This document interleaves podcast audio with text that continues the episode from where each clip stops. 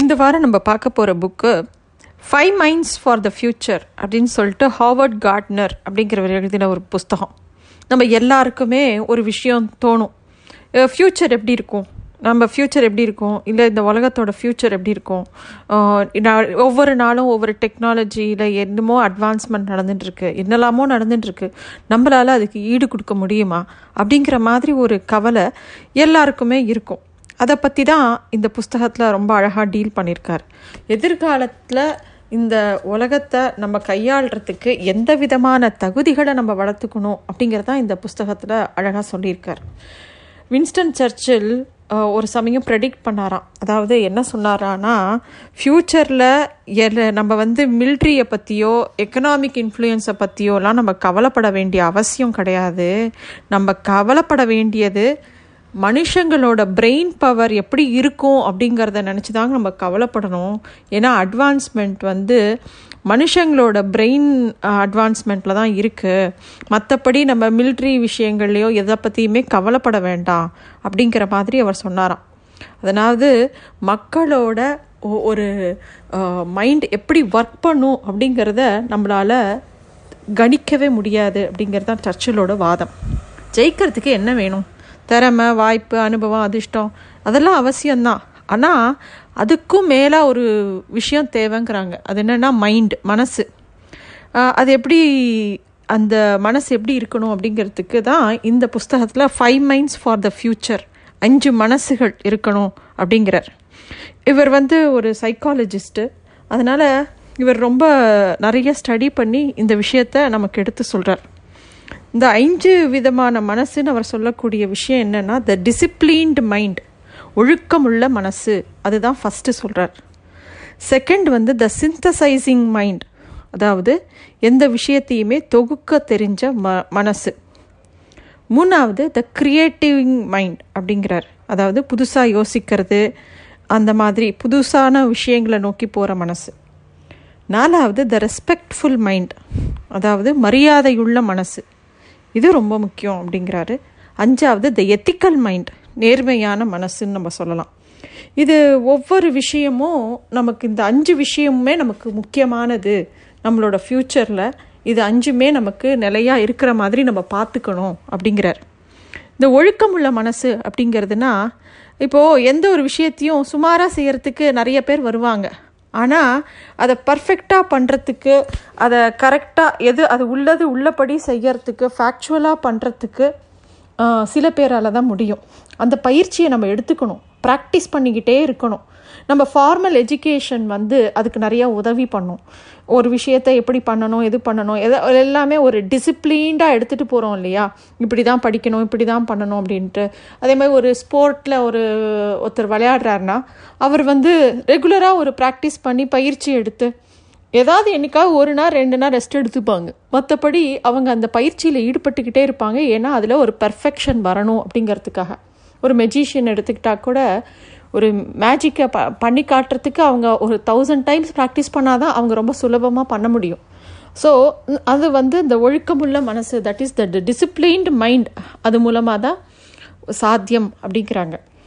ரெண்டாவது synthesising mind அப்படின்னு சொல்லக்கூடிய தொகுக்க தெரிஞ்ச மனசு அப்படின்னா இந்த உலகத்தில் நான் ரொம்ப வேகமாக போய்கிட்டு இருக்கு நம்மளே பார்க்குறோம் டெய்லி நிறைய நியூஸு ஃபோன் எடுத்தால் அதில் அந்த ஆப்பு இந்த ஆப்பு அதில் ஒரு நிறைய நியூஸு நிறைய மெசேஜஸ்ஸு நிறைய இமெயில்ஸு எல்லாம் எக்கச்சக்க டேட்டா நம்மளை சுற்றி அப்படியே கடந்துகிட்டே இருக்குது நமக்கு எந்த விஷயத்த ஞாபகத்தில் வச்சுக்கணும்? எது நம்ம வந்து குழப்பம் இல்லாமல் தேர்ந்தெடுக்கணும்? அப்படிங்கிறதுக்கு நமக்கு வந்து ஒரு பெரிய குட்டையில் மீன் பிடிக்கிற மாதிரி கரெக்டான விஷயங்களை சல்லடை போட்டு எடுக்கிறதுக்கு தெரியணும் நம்ம மைண்டுக்கு. அது மட்டும் இல்லை இப்போ நம்ம ஒரு வேலையில் இருக்கோம் ஒரு பெரிய வேலையில் இருக்கோம்னா இப்போ நிறைய டாக்குமெண்ட்ஸ் கொடுக்குறாங்கன்னா நமக்கு அதில் அதிலிருந்து தேவையான டேட்டாவை கரெக்டாக வடிகட்டி எடுக்க தெரியணும். இப்போ நம்ம கூகுளில் தேடுறது கூட ரெலவெண்ட்டாக தேட நமக்கு தெரியுமா? அந்த மாதிரி ஒரு விஷயத்த கரெக்டாக தேடி தொகுக்க தெரிஞ்ச மனசு ரொம்ப முக்கியம்.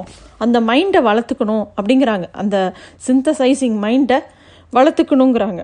அது மட்டும் இல்லை அதில் இன்னொரு விஷயமும் சொல்கிறாங்க இது வந்து இப்போ இந்த டேட்டாவை வச்சு நம்ம எக்ஸாம்பிள் சொல்லலாம். இன்னொரு எக்ஸாம்பிள் சொல்லணுன்னா அந்த காலத்தில் ஃபிலாசபர்ஸ்லாம் இருந்தாங்க இல்லையா? Plato Aristotle.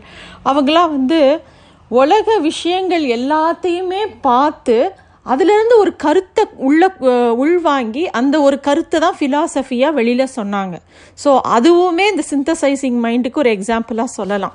அப்படின்னு அவர் சொல்கிறார் மூணாவது புதுசாக யோசிக்கிற மனசு. That is the creative mind Einstein எப்பயுமே சொல்லுவார் இருக்கிறதுலே ரொம்ப அழகான விஷயம் ஹியூமன் க்ரியேட்டிவிட்டி தான் அப்படின்னு சொல்லுவார்.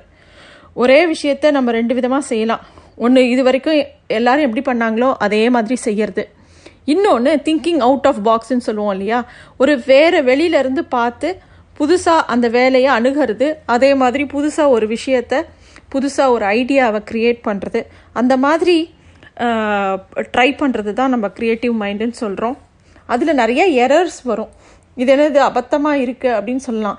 நிறைய விஷயங்கள் அபத்தமாக ஆரம்பித்த விஷயங்கள் தான் புதுமையான இன்னோவேஷனை நோக்கி போயிருக்கு.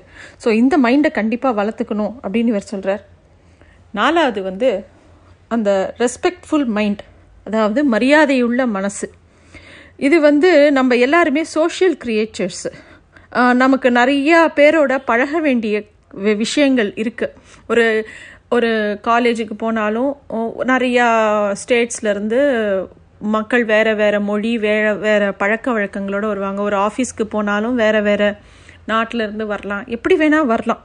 அப்போது நம்ம ஒருத்தர் ஒருத்தரை மதிக்க தெரியணும் இப்போ ஒரு டீம்லேயே சேர்ந்து வேலை பார்க்கும்போது நிறைய கருத்து வேறுபாடுகள் வரும். அந்த மாதிரி வரும்போது அந்த விஷயத்த நம்ம எப்படி இன்னொருத்தருக்கு மரியாதை செலுத்தி அவங்கக்கிட்ட அவங்க மனசு புண்படாமல் அவங்கள நம்மளவங்களா நினச்சி நடத்துகிறோமோ அது வந்து நிறைய அந்த பண்பை வளர்த்துக்கணும் அப்படிங்கிறார். அதுக்கு தான் இந்த மைண்டை பற்றி த ரெஸ்பெக்ட்ஃபுல் மைண்ட் அப்படிங்கிறத அவர் அப்படி சொல்கிறார் அடுத்தது வந்து கடைசியான மைண்ட் வந்து நேர்மையான மனசு that is the ethical mind அவர் சொல்கிறது இந்த மாடர்ன் வாழ்க்கையில் நல்லது எவ்வளோ நடக்கிறதோ அதே அளவுக்கு கெட்டதும் வளர்ந்துக்கிட்டே இருக்கும் ஒரு பக்கம். அதனால் நமக்குள்ள நடுவில் இந்த நேர்மையானவங்க அப்படிங்கிற பார்க்குறவங்க ரொம்ப சொற்பமாக ஆயிடுவாங்க. உதாரணமாக போன தலைமுறையில் பார்த்தோன்னா திருட்டு அப்படின்னா ஒருத்தர் வீட்டை உடச்சி திருட்டுறதோ ஒருத்தர்கிட்டருந்து பணத்தை பிடுங்கிறதோ அதெல்லாம் தான் திருட்டு அப்படின்னு நினச்சோம்.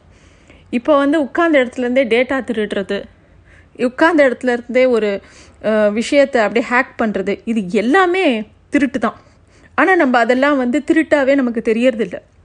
இப்போ இன்டர்நெட்டில் படத்தை அப்படியே டவுன்லோட் பண்ணி பார்க்கறது வித்தவுட் பேயிங் எனி மணி அது எல்லாமே திருட்டு தான் ஆனால் நம்ம அதை வந்து திருட்டுன்னு தெரியாமையே பண்ணுற அந்த மாதிரி விஷயங்கள் தப்பு அப்படிங்கிறார்.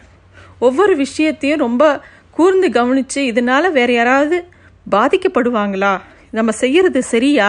அப்படிங்கிறதுல ரொம்ப நம்ம தெளிவாக இருக்கணும் அப்படிங்கிறார். இந்த புஸ்தகத்திலேயே அவர் ரொம்ப நம்ம வெற்றிக்கு ரொம்ப முக்கியமான விஷயமா சொல்றது இந்த எத்திக்கல் மைண்டு தான். இந்த நேர்மையான மனசு அப்படிங்கிறது தான். ஏன்னா நம்ம பொய்யும் புரட்டும் தற்காலிகமாக கொஞ்சம் சந்தோஷத்தை கொடுக்கும். ஆனால் அது நிரந்தரமான ஒரு சந்தோஷத்தை கொடுக்காது. அதோட பாதிப்பு கொஞ்ச நாள் கழிச்சு தான் நமக்கு தெரிய ஆரம்பிக்கும். எப்பயுமே நம்ம வந்து ஒரு தொலைநோக்கு பார்வையோடு சிந்திக்கிறது நேர்மையான மனசு இதெல்லாம் வந்து இருந்தால் தான் நமக்கு நிறைய நல்ல வாய்ப்புகளும் கண்டிப்பான வெற்றியும் கண்டிப்பாக கிடைக்கும் அப்படிங்கிற. இதுதான் இந்த புஸ்தகம். ரொம்ப ஒரு நமக்கு அவசியமான புஸ்தகம். இந்த மாதிரி புஸ்தகம்லாம் நம்ம ஒரு செக்லிஸ்ட் மாதிரி வச்சுக்கலாம். இதெல்லாம் நம்ம ஓரளவுக்கு பண்ணுறோமா இப்போ ஏதாவது ஒரு விஷயம் வந்ததுன்னா இந்த அஞ்சு பாயிண்ட்லாம் ஏதாவது ஒன்று நம்ம கவர் பண்ணுறோமா அப்படின்னு நம்ம மைண்ட்லேயே நம்ம திங்க் பண்ணிவிட்டு அதுக்கேற்ற மாதிரி நடந்துக்கிறது. இதே விஷயத்த நம்ம பசங்களுக்கும் சொல்லி கொடுக்கறது கொஞ்சம் சுலபமாக இருக்கும். இந்த லாஸ்ட் பாயிண்டான அந்த எத்திக்கல் மைண்டை வச்சு ஒரு புக்கு கூட இன்னொரு புக்கு கூட சொல்லலாம்.